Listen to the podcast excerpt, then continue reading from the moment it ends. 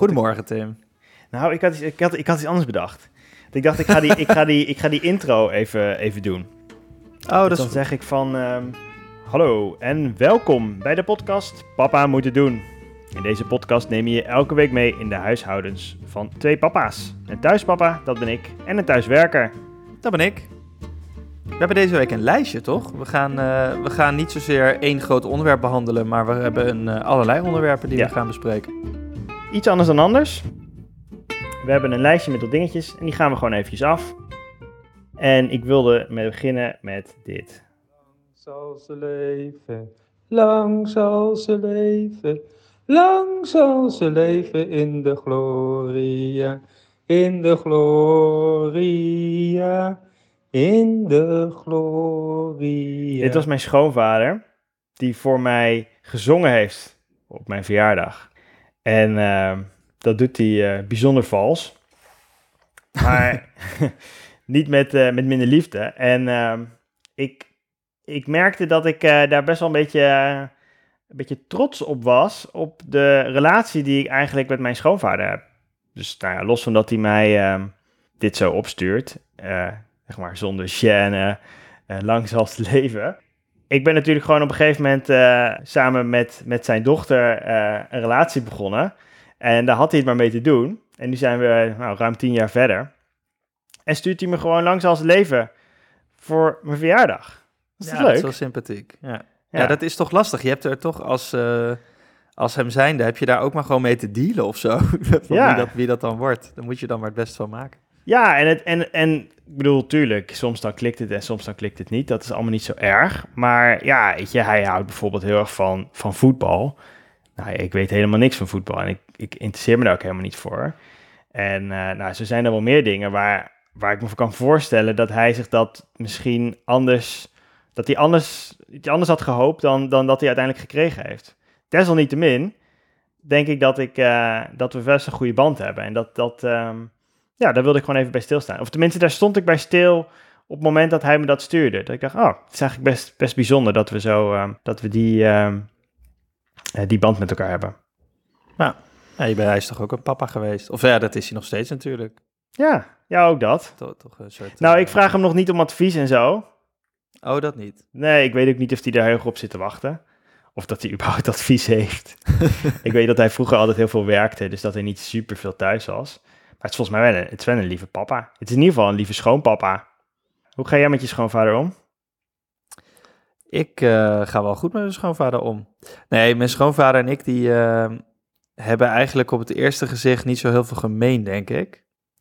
En eh, hij zal vast wel even hebben moeten wennen aan mij.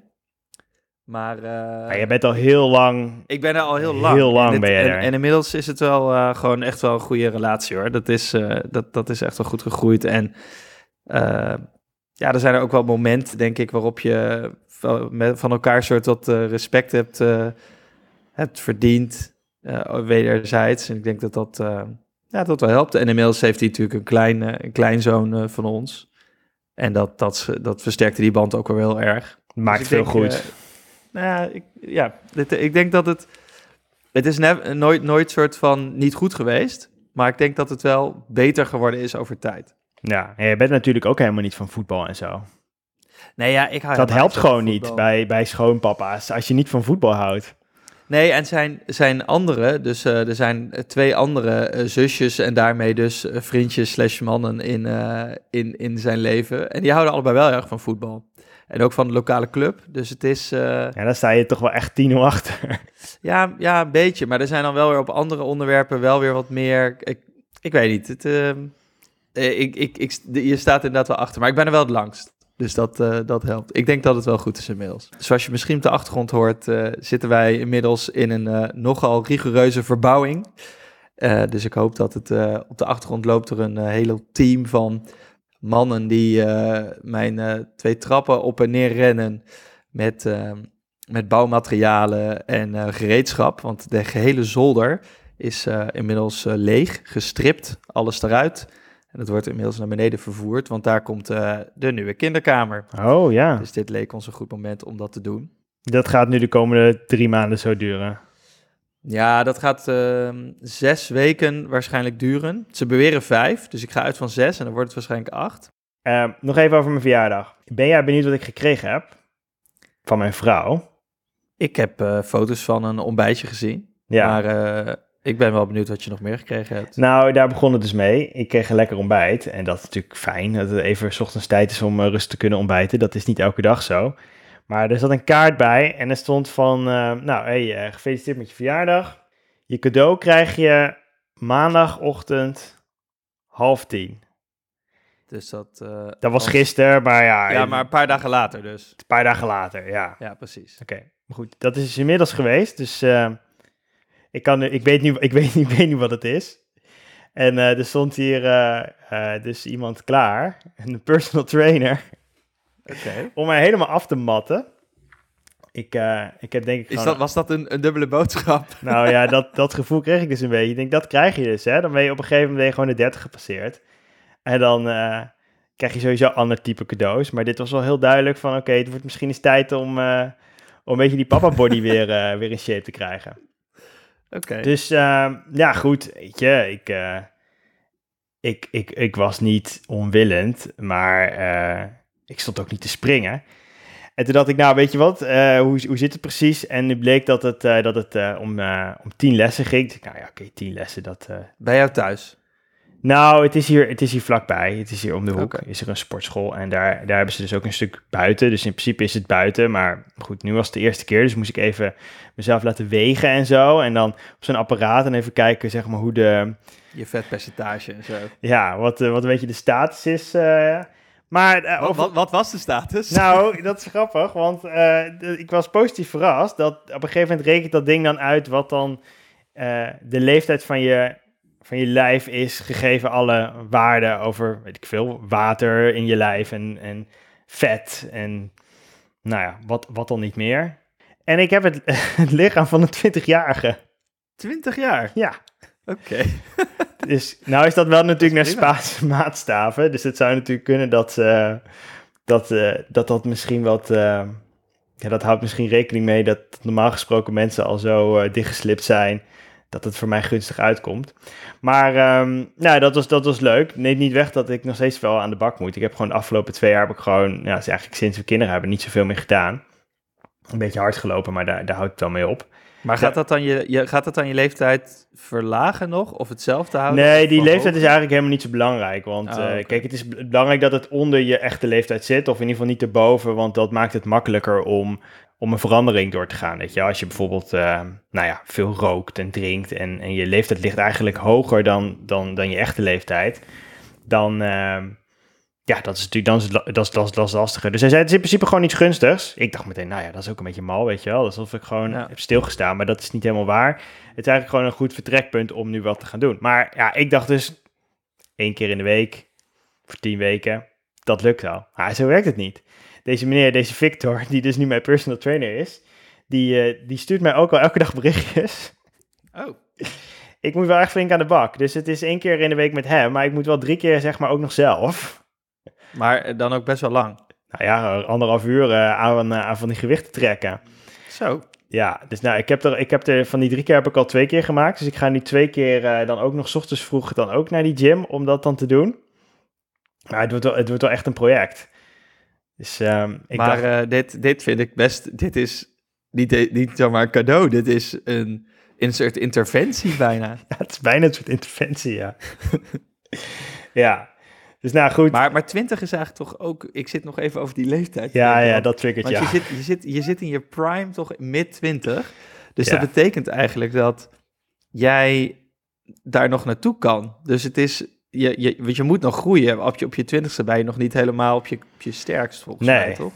Nee. Dus ja, ja, er zit gewoon nog rek in. Er zit een Dat is wel potentie. Ja, dat is mij fijn. vanaf mid 20 is het één rechte lijn naar beneden. Ja, ik dacht meteen, oké, nou dan weten we dat. En dan eh, kom ik over, eh, over 14 jaar kom ik, eh, kom ik weer terug, weet je wel.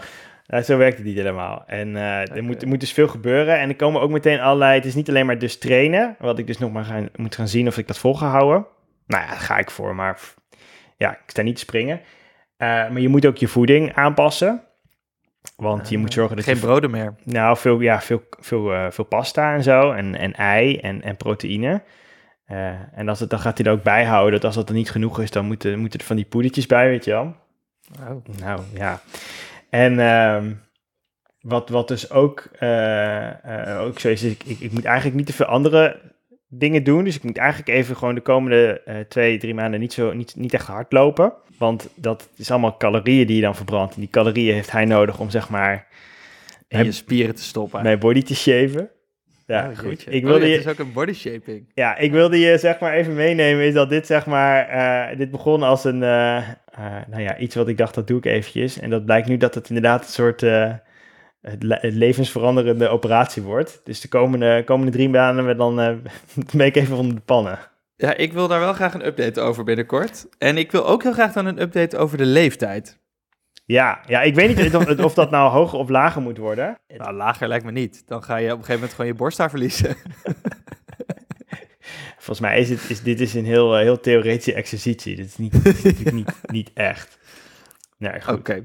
Ja. Nou goed, hey, voordat we naar ons eh, lijstje gaan. Ja. Ehm, ik, eh, wat ik van de week eh, tegenkwam, of Nou. gis- gisteren volgens mij voor ons, maar goed. maakt niet zo heel veel uit wanneer je tegenkwam. Hè? Wat je tegenkwam. is dat Barack Obama, die heeft natuurlijk zijn, zijn presidentiële ziel verkocht, samen met zijn vrouw, aan Netflix en Spotify. Ja, Dus me- maken meermaals verkocht. Ja, meermaals. En ja, boeken ook nog natuurlijk. Maar goed, dus Ja. ze maken series of documentaires op Netflix. En eh Michelle Obama had al een podcast op Spotify. En nu gaat Barack Obama dat ook doen, samen met Bruce Springsteen. Kijk aan. Grappig. Heet eh, Renegades Born in the USA. Goed, ik heb nog niet gehoord. Volgens mij is het nog niet begonnen. Maar wat me opviel was, stond waar ze het over gingen hebben. Ja, En het eerste onderwerp was vaderschap. kijk aan. En toen dacht ik, volgens mij zijn we gewoon trendsetters geweest. Want eh, wij waren er eerder. Dat kunnen ze nooit, eh, Nee, dat is waar. Ja, hij is in dat boek van hem. Hoe heet het ook weer? Nee, Becoming, dat is eh, van zijn vrouw, Michelle. Nee, het is dat nieuwste boek. Ja, Promised Land. Promised Land. Heeft het ook best wel veel over zijn vaderschap. En ook vooral zijn afwezigheid in de opvoeding van zijn kinderen. Oh ja. Want ja, als je natuurlijk president bent, maar ook in aanloop naar, eh, eh, naar zijn presidentschap, was hij natuurlijk gewoon heel veel aan het werk.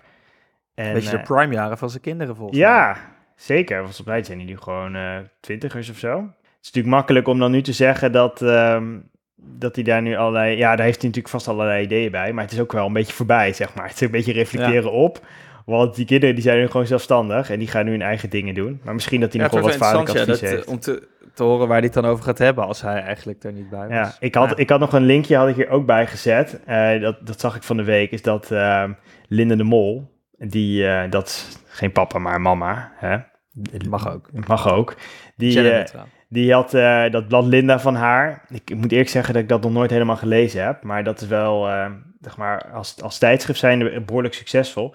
En die had in haar, haar de 200ste editie, en ze schrijft altijd een column daarvoor in, had zij iets over haar kinderen gezet. En ze is altijd best wel, eh, beweert ze zelf, heel spaarzaam over haar privéleven. Want daar wil ze niet te veel over, ehm, over zeggen, want dan komt het weer in de bladen en zo, bla bla bla.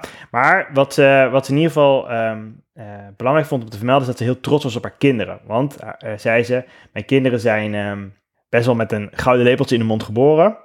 Terwijl ze in ieder geval, toen zij er kwamen, eh, al veel geld en waarschijnlijk ook heel veel hulp in de huishouding. En, Want hoe zit het ook alweer? Die Johnny de Mol is haar... nee, dat, dat is niet haar zoon, dat is haar... eh, oh, dat is haar broer. Nee, dat is haar neef. John de Mol, Oh, zeg en- maar de grote man. Oh ja, oh, ja het is dat is haar broer. John- Ja, Johnny is van John de Mol en dan Ja, is Linda is de zus van John. exact dat. Dus Ja, we kennen die kinderen van Linda de Mol eigenlijk ook Ik eh, ken die kinderen niet, nee. Nee, precies. Oh ja, natuurlijk. Ja. Maar wat, wat mij opviel is dat ze schreef van ja, ondanks, ondanks, eigenlijk ondanks alles, ondanks dat ik altijd aan het werk was, en ondanks dat, ehm, dat ze eigenlijk niet zo heel veel aandacht eh, hebben gehad, zijn ze best nog wel oké geworden. oh, ze was wel... Het was medium. Ja, ze wilde zichzelf niet alleen op, borst, op de borst kloppen. Ze zei wel dat ze bij de belangrijke momenten voor haar gevoel er wel geweest was. Oké, dit is vanuit haarzelf, hè. Maar eh, Ja, ja, ja. ze dekte zich wel in door te zeggen van, ik ben trots op ze. Aan mij heeft het misschien niet altijd gelegen dat ze zijn wie ze nu zijn. Maar ondanks alles dan... eh, en dat, dat, weet je, dat merk je natuurlijk wel vaker. Is dat, dat mensen zeg maar achteraf dan voor zichzelf dingen gaan goed praten. Terwijl op het moment zelf dat ze misschien helemaal niet zo... Ja, daar helemaal niet zo'n beeld bij hebben. Dat ze heel erg voor zichzelf kiezen. Zeker met mensen die... Ik bedoel, ja, Obama kan je het misschien niet kwalijk nemen... dat hij veel tijd heeft besteed aan het, aan het president zijn... of aan het voorbereiden om, het president, om president te worden. Maar ja, neem niet weg dat hij die tijd niet aan zijn kinderen heeft besteed. Dat, Nee, ja, dat, kan je niet meer veranderen. En dat geldt voor Linda de Mol ja. ook. Ja, je kan achteraf zeggen van nou, het was zo slecht nog niet en ze zijn best oké. Ja, je weet niet hoe ze geweest waren als je misschien wel gewoon eh, vol erin was gegaan. Dus Nou, thuis papa's, hoppa!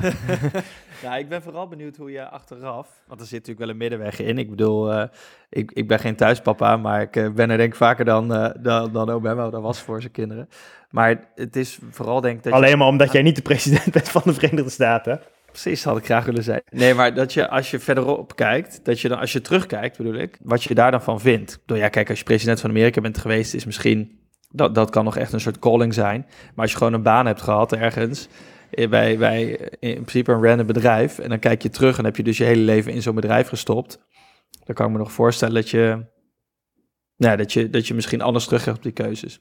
Ik zat wel te denken met die kinderen, hadden het laatst ook over trots en nu dit. En wij keken eh, de, de Guilty Pleasure eh, Temptation Island. En ehm, daar zaten Oh. dus, daar gebeurden weer allemaal dingen in. En toen dacht ik, eh, en die mensen zijn allemaal, wat ik veel, tussen de 18 en de 25 of zo, volgens mij een paar iets ouder. Want toen dacht ik, als je nou zit te kijken daarnaar, eh, daarnaar zit te kijken en je ziet dan je kinderen daarin, dan vraag ik me toch af wat je daarvan vindt in sommige gevallen. De- denk je dan van, nou, ik heb het lekker gedaan, of wat is er gebeurd? Wij zijn al jarenlang trouw Temptation Island eh, in alle vormen en maten eh, Ah, know, kijkers. En eh, leuk dat jij het ook kijkt, dat wist ik trouwens helemaal niet.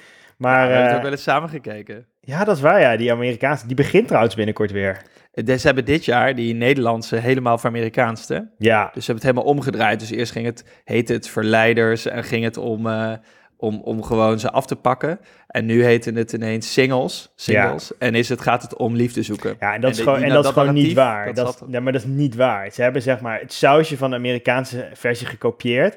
Maar uiteindelijk is het zeg maar de Nederlandse ordinariteit die, eh, die voert de boventoon. Maar en die, merk, die zat er stiekem in die Amerikaanse ook wel in. Hè? Het ja, natuurlijk wel. Maar je, je merkt gewoon dat ze enorm worstelen met het, het, eh, het net doen alsof dit niet bedoeld is om, te, om, om eigenlijk relaties kapot te maken. En dat het gaat om een echte diepere verband, eh, diepere connectie aan te gaan. Terwijl we natuurlijk allemaal weten dat het gewoon eh, oude wijn in nieuwe zakken is. Maar goed, Ah, Anyhow. geweldige is dat ze dus alle woorden vervangen hadden. Ja, ja, precies. Het gaat, want ze noemen het nu alles een connectie aangaan en je openstellen. Ja. Wat betekent eh, met iemand anders het bed induiken. dat is, ik stel me nu veel meer open. Oké. ja, zo flirtig mogelijk zijn. Ja, ze hebben wel iets hun best gedaan om mensen die, die iets langer een relatie hebben. Normaal gesproken waren het altijd van die mensen die hadden ze dan gevonden en die hadden ze dan, nou ja, weet ik niet, die hadden zelf net ehm, misschien eh, twee weken verkering of zo. En dan moest je aan het programma meedoen en dan, ja, natuurlijk stond er niet zoveel op het spel. En nu hebben ze wel iets meer gekeken naar mensen die langer bij elkaar zijn en soms ook wel, en nu ga ik even die brug maken, ehm, misschien wel klaar zijn voor het, voor het ouderschap. Ik denk dat we heel veel mensen al kwijt zijn geraakt bij ons. Nou, maar da- da- daar wordt serieus best vaak eh, wordt dat benoemd inderdaad, dat als ze dan klaar zijn en het is gelukt, dat ze dan eh, trouwen en kinderen. Dat is wel meteen dan... Ja, dus als ze zeg maar Temptation Island eh, nieuwe editie willen kunnen, ja, dat ze dat doorstaan, dus niet met iemand anders er vandoor gaan en dat niet laten verleiden, maar dan de diepere connectie aangaan, hè, want dat is dus dan het, het, Ja. De woordkeus die ze, die ze nu prefereren, dan is dat oké. Nou, wat mij dus leuk lijkt, en dan zal ik hem in deze sfeer houden hoor. Maar is, als je dit met papa's en mama's zou doen, dan komt er toch net die laag onder te liggen die het echt dramatisch maakt. Ja, ja, dat je de kinderen op het spel zet. Ja, en dan foto's van die kinderen er tussendoor. En dat je die kinderen dan eigenlijk ook met elkaar op een eiland zet. Of nou, in dit geval, het heet Temptation Island, maar het was helemaal niet op een eiland nee, overigens. het is gewoon Italië, want ze mogen niet naar, eh, naar Thailand. Nee, nou ja, anyhow, dat je die kinderen dan ook een soort van enigszins daar... Het is eh, uitermate onethisch, maar het wordt wel nog interessanter uiteraard. Ja, maar dit, ja, je kan het niet doen. Maar het is jammer. Dat, is, dat zou best... Het is wel, wel mooie televisie. Je, Ik misschien denk- zou je het kunnen doen in een, in een, ehm, in een niet-reality format. Dus dat je het wel opneemt, maar dan met acteurs. Dat zou nog wel leuk zijn. Hmm, ja, dan wordt het een beetje zo'n SBS 6, eh 11 uur 's avonds programma. Nee, dat is waar. Dat wordt niet goed. Maar goed, Maar- dit is ook niet goed. Hè? Maar eh, vergeet niet dat, denk ik, sowieso scheidingen voor kinderen en, en een soort van samengestelde gezinnen, dat is natuurlijk ook gewoon heel messy allemaal. Dus het is niet dat het, dat het dan per se nou- ranziger nou wordt als je dat dan op tv... doelbewust, eh, die families uit elkaar te drijven, dat, Nee. eh, dat kun je waarschijnlijk niet maken. Oké, laten wij nog Goed. even geen tv-formats bedenken. Ja, nou... Daar ehm, gaan we het over hebben.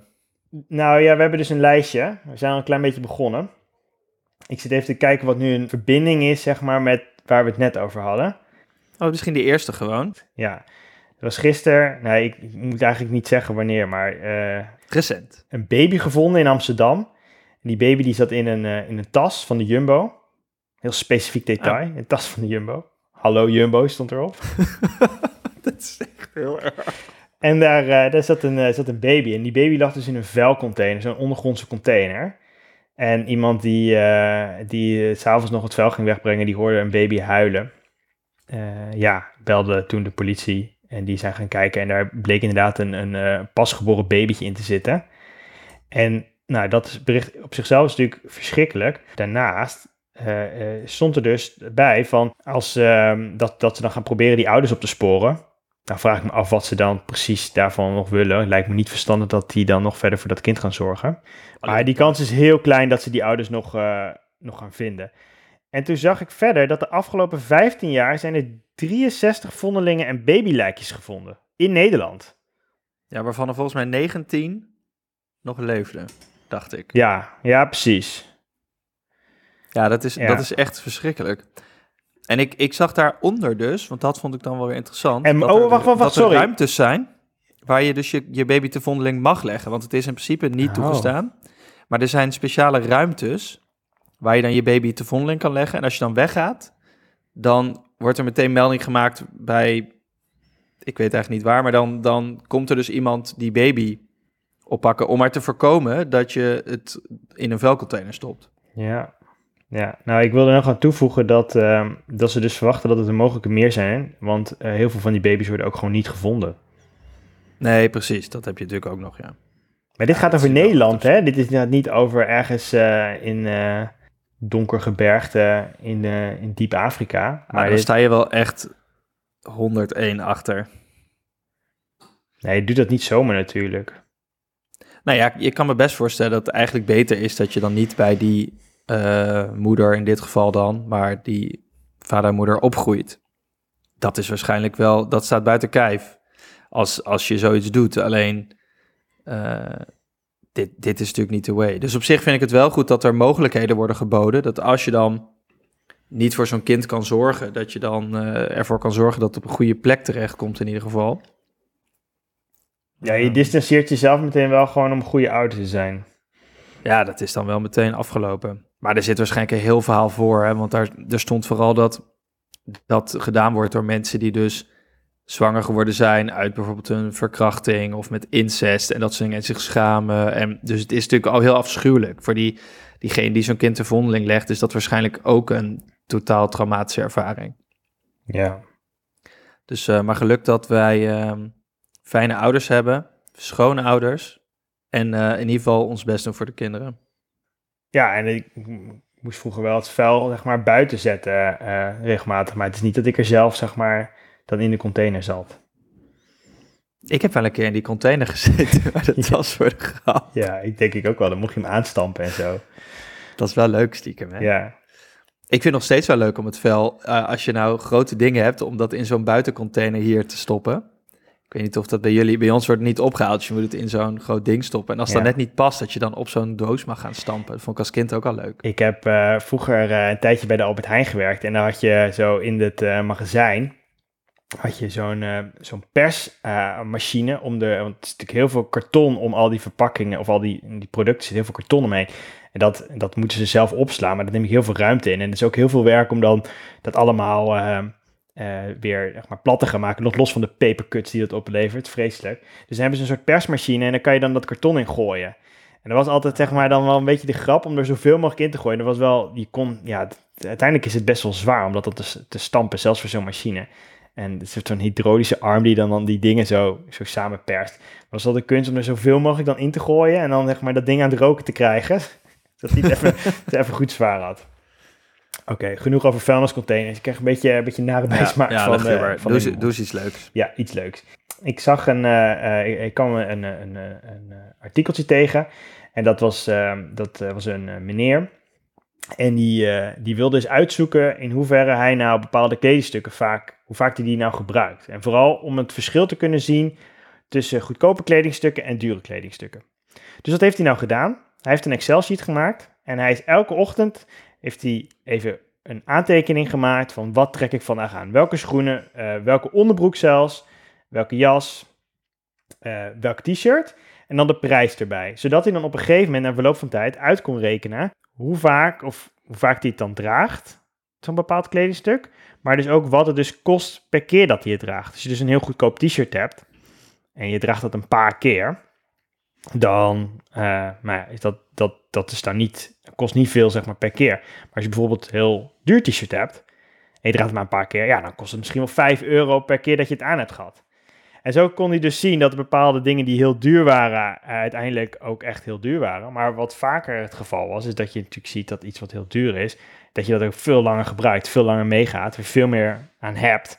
En dus uiteindelijk dus goedkoper is dan dat je steeds een nieuw t-shirt koopt. En op, op welk niveau ging dit? Ging dit zeg maar op, uh, op, op, uh, op sokniveau? Of, ja, ja, ja, nee, echt alles. Dus zeg maar om dan gewoon inzicht te krijgen en dan ook dus zeg maar per, per, merk en zo, om dan te kijken wat, wat uiteindelijk nou zeg maar het beste kledingstuk was. En, uh, en wat hij dus uiteindelijk gewoon, waar die sommige, wat wel interessant is, is dat de dingen die hij heel goedkoop had gekocht, waar hij wel heel lang mee deed en dus ook heel vaak aan had. Ja, maar precies, som, ja, sommige dingen. Ja, je, je, waarschijnlijk kun je eigenlijk over de prijs zegt niet zoveel. Het nee. gaat echt om de kwaliteit ja. van het... Maar ik zat te denken, uh, dit, met kleding, dat uh, nou, het gaat me een beetje ver. Uh, maar ik dacht, je kan het ook met speelgoed doen. Want ik zie dus heel veel met speelgoed hier. Dat je, sommige dingen zijn best duur. En dan kijken kinderen dan één of twee keer naar en dan, ja, zijn ze er wel een beetje klaar mee. Terwijl andere dingen zijn heel goedkoop en daar hebben ze echt uren plezier van. Ja, uiteindelijk is het natuurlijk ook een beetje een soort van, je moet het een beetje uitproberen en vervolgens als je die kennis dan hebt, dan zijn je kinderen weer, weer uitgegroeid. Maar dat zou wel leuk zijn om dat te delen met andere ouders. Dat je dus kan zien, oké, mijn kinderen hebben dus bijvoorbeeld uh, met Duplo, wat een relatief duur product is, hebben ze heel lang gespeeld. Hebben heel veel mee gedaan. Dus je kijkt naar elke, de kosten van keer dat het mee speelde, dat was misschien maar 0,001 cent, weet je wel. Omdat het gewoon, het wordt heel vaak gebruikt. Terwijl andere producten die misschien uh, een tientje kosten, waar ze twee keer naar kijken, hebben ze dus, nou ja, wat ze waren, 5 euro uh, gebruikt per, uh, per keer. Maar dit, dit is wel vet, maar ik zou dit wel willen automatiseren. Want anders moet je dus eigenlijk elke minuut of ja, het gaat bij kinderen meer een seconde. Soms is het dat hij 10 keer 30 seconden met iets speelt. Dus het is, je moet eigenlijk per seconde bijna bijhouden wat ze, wat ze gebruiken. Maar het, is wel, het zou wel, zeg maar, als, als, als uh, ik bedoel, los van de praktische uitvoerbaarheid, het zou wel heel interessant zijn om bijvoorbeeld bij, als je speelgoed koopt, in dit dus geval,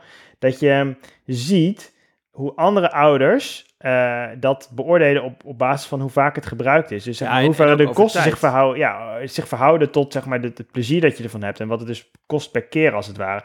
Dan zie je ook meteen dat, nou ja, soms gewoon uh, goedkoop duurkoop is. Wat gewoon ja. ja, goedkoop lijkt, maar uiteindelijk niet gebruikt wordt. Maar het kan natuurlijk ook zijn dat duurkoop duurkoop is. Dus dat je iets heel duurs koopt, waar vervolgens...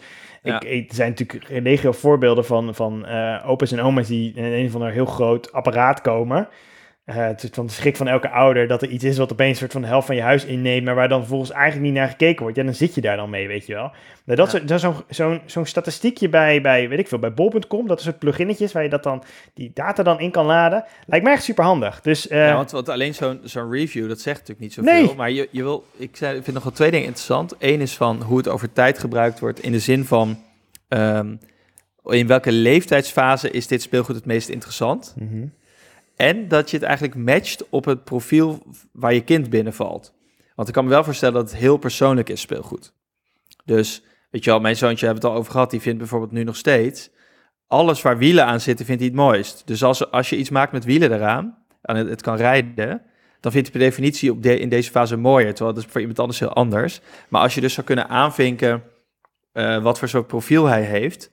dus dat hij bepaalde dingen leuk vindt... Het wielenprofiel. Dan, nou ja, I don't know, weet ik veel. Maar het, het, het, zou toch aardig zijn, want anders heb je er ook weer niet zo extreem veel aan. Ja, dan... ja maar het gaat om gemiddelden natuurlijk. Hè? Dus de een die speelt misschien met iets inderdaad twee keer... en de ander die speelt er honderd keer mee. Maar je wilt het zeg maar van heel veel ouders en heel veel kinderen ja, dat wil je dan, dat weten. Maar dan past het dus, je kind is natuurlijk dan niet een gemiddelde. Dus dat, dat is interessant, maar het wordt denk ik echt interessant... als je het matcht op ja. jouw kind. Je kind is niet een gemiddelde, maar je kan wel beter inschatting maken... in hoeverre dat iets een goede aankoop is, denk ik. Nee, ja, tuurlijk. Dat, dat, ja, dat, dat net zoals review. Dit is gewoon een soort ver, verbeterde review eigenlijk. Met ja, informatie. Nou, exact.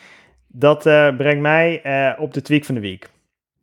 Want we hebben het nu toch over speelgoed. En de tweak van de week gaat volgens mij helft van de tijd over speelgoed. Dat is toch een beetje de reden dat je kinderen hebt. Dat je zeg maar als ouder uh, ongegeneerd eh, speelgoed kan kopen waar je dan zelf mee kan spelen. Duplo en Lego De zijn... van de week is niet heel didactisch. Hè? Het is eigenlijk meer van hoe, wat voor eh, vermaak, hoe hou ik mijn kinderen nu weer van de straat? Dat is de- vooral wat het is. Ja. ja, het hangt er een beetje van af. Maar inderdaad, in dit geval is het weer gewoon iets wat, eh, eh, wat ik in huis heb gehaald. Je En gaat ik- een review geven. Ja, het, het is een positieve review, want ik, ik, vind, het, het is, ja, ik vind het een, een, een, een bijzonder vermakelijk product. Kijk, ik, ik zal even zeggen hoe het heet. Het is de Vertiplay eh, Marble Run, dus de, de knikkerbaan. En dan denk jij natuurlijk, knikkerbaan, dat is toch eh, iets eh, met BN'ers in een SCSS-programma van eh, John de Mol. We noemden hem net al even. Ja, dat je van een heel groot platform afgeknikkerd wordt. ja, dus dat is helemaal van die zwetende BN'ers in zo'n studiootje staan. En die moeten dan een knikker laten rollen. En dan, ik veel, dan gaat Jack van Schelde heel hard lopen gillen en zo. En nou ja, volgens mij heeft hij dat zelfs ook nog gejat van een autistische jongen die dat op YouTube al jaren deed. En heeft hij nu zelf een format van gemaakt. En eh, nou, dat... eh, maar, sorry, ik, hier wil ik helemaal van wegblijven. Want eh, dit, dit staat er wat mij betreft helemaal los van. Kijk, vroeger had ik ook een knikkerbaan. Dus nou, niet zo groot als die van John de Mol. Maar kleiner, van die, ja, die dingetjes die je zo kon stapelen. En dan kon je dan een knikkertje doorheen laten gaan. Hartstikke leuk om te bouwen, maar ook om te doen. Alleen er was altijd één probleem bij knikkerbanen en dat is hoogte. Want je moet de hoogte in en hoe hoger je bent, hoe, eh, nou, ja, hoe langer je die knikkerbaan kan maken. Want dan kan je zo allemaal verbindingen en vertakkingen doen. Dus het is altijd de bedoeling om zo hoog mogelijk te komen. Maar ja, het maar een beperkt aantal blokjes, dus dat was altijd even, even schipperen. Maar nu, ik noemde het al, de Vertiplay Marble Run. Wat is dat nou? Het zijn een soort, soort matten die je op de muur kan plakken. Een soort, eh, soort honinggraatachtig eh, eh, formaat. Dat plak je op de muur en dat blijft zitten met een soort eh, kleefachtig eh, eh, spul. Klinkt eng, kleefachtig spul. Ja, nou, je moet even kijken of het, of het geschikt is eh, voor je muur. Maar eh, eh, het, het, het idee is dat het er ook weer heel makkelijk vanaf kan. Dus het kan er makkelijk op, maar het kan er ook wel weer a- makkelijk vanaf. Dus dan kan je het weer eraf halen als je het op een andere plek wil hebben. Maar je kan dus in die, op die matten, er zitten allemaal soort, ehm, eh, soort nopjes aan. Kan je dus een knikkerbaan maken. Het zitten allemaal verbindingsstukken. Eh, rechte en kromme en een soort halve loopings. En dan een, verticaal. en een, en een, een soort, eh, zo'n vortex, zo'n, ehm, hoe heet dat? Eh, Trechter. ja, zo'n draai, draaikolkachtig ding. Ja. En daar kan je dus op de muur. Dus dan zit je dus niet met die hoogte, want je, hebt, je gebruikt de hoogte van de muur. En het, het zit ook, ligt ook niet op, op de grond, dus je hangt het echt zo op. Dus ik maar heb je, kan dan... die, je kan die knikkerbaan dus makkelijk verbouwen. Ja, ja, dus je kan elke keer kan je weer opnieuw beginnen. Dan maak je het gewoon helemaal leeg en dan kan je opnieuw die dingen erop schuiven. Dus er zijn echt heel veel mogelijkheden om dat te kunnen doen. En je zou dus in theorie je hele muur met die matten kunnen behangen. Ja, dat zou kunnen. Daar moet je zin in hebben. Ik bedoel, het hangt wel in je huis natuurlijk. Maar het ziet er, mooi, het ziet er mooi uit. En ik zal een linkje naar de show notes doen. Maar het- wat ik dus hier de brand aan vind... En ik heb het dus zelf een week in huis, dus ik kan dit zeggen. En eh, eh, is dat eh, het, het, het hoogteprobleem bij de knikkerbaan is opgelost. Want je gebruikt gewoon de hoogte van de muur. En je hebt niks op de grond liggen. Want alles, zeg maar, hangt aan de muur. Ja, als je het er vanaf haalt natuurlijk. Maar je kan het altijd weer netjes op de muur hangen. Nou is En alleen één... eh, hamvraag. Wat zeg je? Vinden je kin de hamvraag. Vinden je kinderen het leuk? Ja, dat is het enige. Dus, eh, Ja, zie je, dit is het. dus mijn kinderen zijn 1 en 3. En ehm, het is vanaf 5 jaar, staat erop. Oh, je was een beetje enthousiast. En eh, ik merk nu dat mijn dochter van 3 vindt het nog wel leuk om die knikker erin te doen. Dus als ik dan een baan gemaakt heb, dan vindt ze het leuk. En ze vindt het ook leuk om random die stukken op te hangen. Maar ja, zonder dat er nou echt een, een goede, goed pad ontstaat. Mijn zoon die trekt alleen maar alles van de muur. Gelukkig niet die matten zelf, die zitten goed vast. Maar wel maar, als ik iets, iets gemaakt heb. Ja, ja. Dus ja, ik ben er nu vooral heel erg eh, zelf mee aan het spelen. Maar ook daarmee vind ik het nog steeds eh, eh, rechtvaardig dat dit het week van de week is. Want ook als papa zijnde is het leuk om speelgoed te hebben... waar je mee kan spelen terwijl je met je kinderen iets aan het doen bent... waar je zelf ook wat aan hebt, zeg maar. Ah, je ik denk dat je er toch nog iets van zou kunnen maken. Er is ook zo'n YouTube-kanaal van zo'n man die houdt volgens mij ook van eh, eh, Lego-treinen. En die legt dus echt een 10 minuut durende video. Maakt hij dan van een eh, GoPro. Die zet hij dan in de locomotief. En dan laat hij die trein over een zelfgemaakte baan rijden. Die dan door zijn hele huis en zijn hele tuin en alles loopt. Duurt echt heel lang. Echt ik- me- honderden meters track door zijn huis. En daar heeft hij heel veel video's van gemaakt. Dus ik dacht, als jij nou... Ja, maar deze man heeft geen kinderen. Kijk, het idee is... Waarom nee, die man heeft, dat weet ik niet of die Oh. man wel of geen kinderen heeft. Maar Nou ja, als hij, weet ik veel, een enorme lange trein... Ja, maar eh, jij, kan nu toch nu beginnen. Als je nu je muur helemaal daarmee behangt, ja? dan kun je heel van die stukken kopen. En dan maak je gewoon een zo'n zo'n marble run van, eh, van, van, van 10 minuten lang. Ja en ik- dan wordt ja. het misschien wel interessant ook voor je kinderen. Maar ik zie nu al dat ik zeg maar af en toe een beetje uitzone en dat ik soort van zelf in mijn hoekje die eh, met, eh, met dat ding aan het, eh, aan het spelen ben, terwijl mijn kinderen iets anders aan het doen zijn. dus dan denk ik dat ik en zeg maar nog minder, zeg maar, minder tijd met mijn kinderen doorbreng effectief. En ik ook nog ruzie met mijn vrouw heb, aangezien ik dan de hele, het hele huis zeg maar... Dan kijk eh, je terug op je leven en dan heb je ook geen tijd voor de opvoeding gehad. Maar niet omdat je president van Amerika bent geworden, maar omdat je een marble run op je muur gemaakt hebt. Exact dat, moeten we niet willen. Nou, levensproject. Oké, door naar de ploeterpapa Leuk. van de week.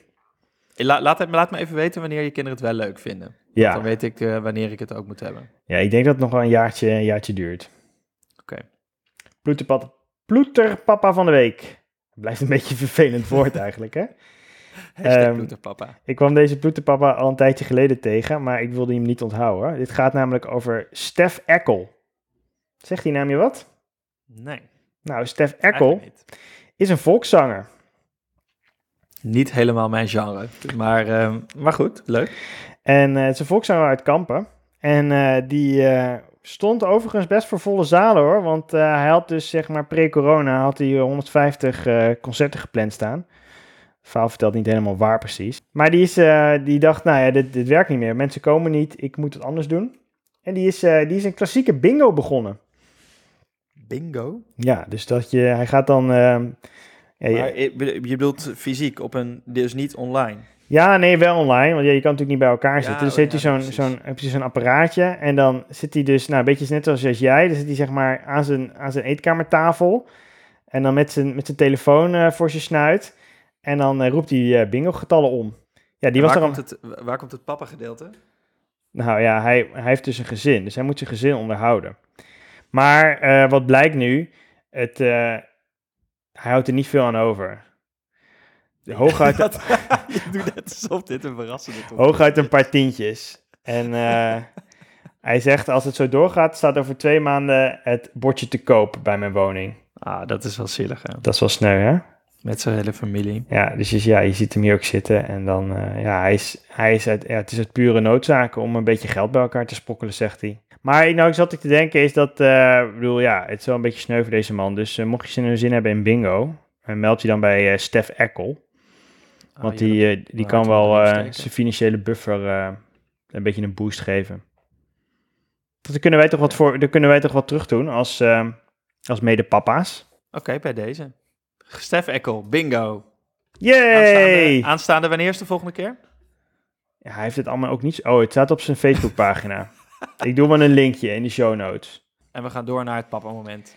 We gaan door naar het papa-moment. Wil jij beginnen? Zeker. We hadden afgelopen ehm, weekend... eh, hebben we mijn zoontje hebben we naar, eh, naar opa en oma gebracht. En dan ging die, hij was bij de ene opa en oma wel eens gaan logeren. Maar nu was hij voor het eerst bij de andere opa en oma gaan logeren. Dat hadden we eigenlijk gedaan omdat ze dus gingen beginnen met de verbouwing hier. En we dachten dan is hij de dag daarna, ook overdag, op de eerste dag dat het meeste herrie is, dan hoeft hij niet hier te slapen. Dus eh dachten dat is, misschien, eh, dat is misschien wel handig en vinden opa en oma leuk. Maar toen kwam hij dus terug. Dat is mijn, eh, mijn moment. En toen had ik hem dus een dag niet gezien. Nou, dat is op zich nog wel eens vaker gebeurd. Maar hij was zo enthousiast om ons weer te zien. Om jullie weer te zien.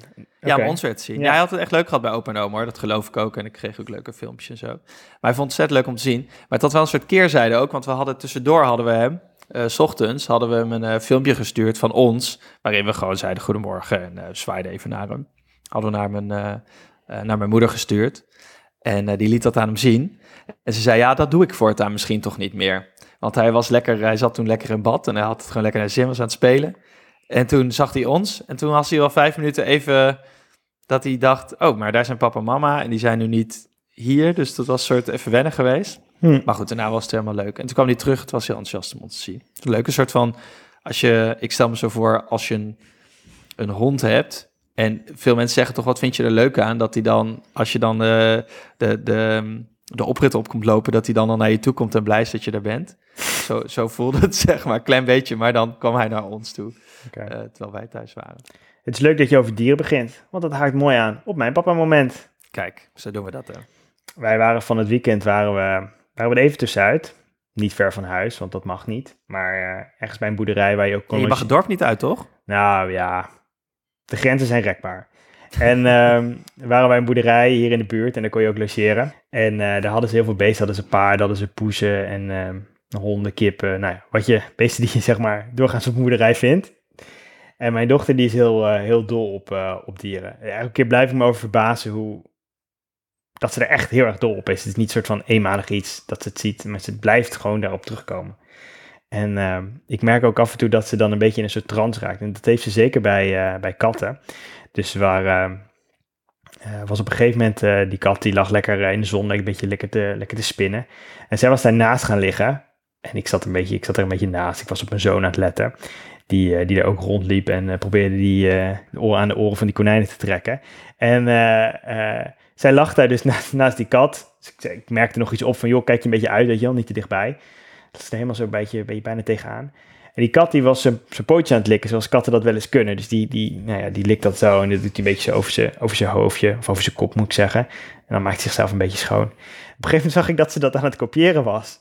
Dus hij lag dus naast die kat, wat ik op zich al merkwaardig vond. Maar toen was ze dus ook, zeg maar, was zichzelf aan het wassen. Toen vroeg ik ook aan haar van, joh, wat ben je, wat ben je nou aan het doen? Ja, ik ben, eh, ik ben me ook aan het wassen, net als de, net als de poes. Ik vind het gewoon leuk dat ze, dat ze op zo'n hele nou ja, actieve manier met die, met die, met die beesten bezig is. Dus dat, eh, dat is grappig om te zien. Oké. Nee, hartstikke goed. Leuk. We gaan niet... eh, ja, sorry, we praten door elkaar heen. Ik ben de thuiswerker, papa. Dus ik moet, eh, ik moet ook weer bijna aan het werk. Dus eh, we moeten afronden. We gaan nog heel even kort zeggen dat als je dit geluisterd hebt en je vond het leuk, laat een review achter op Apple Podcasts. Vinden we leuk.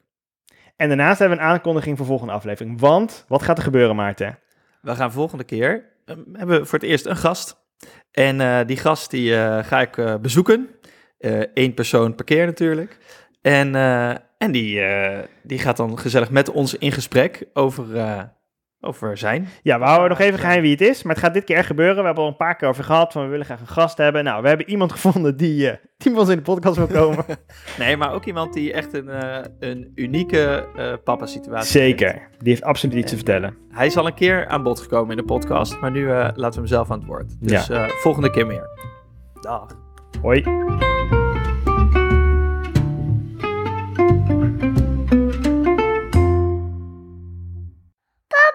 moeten slecht.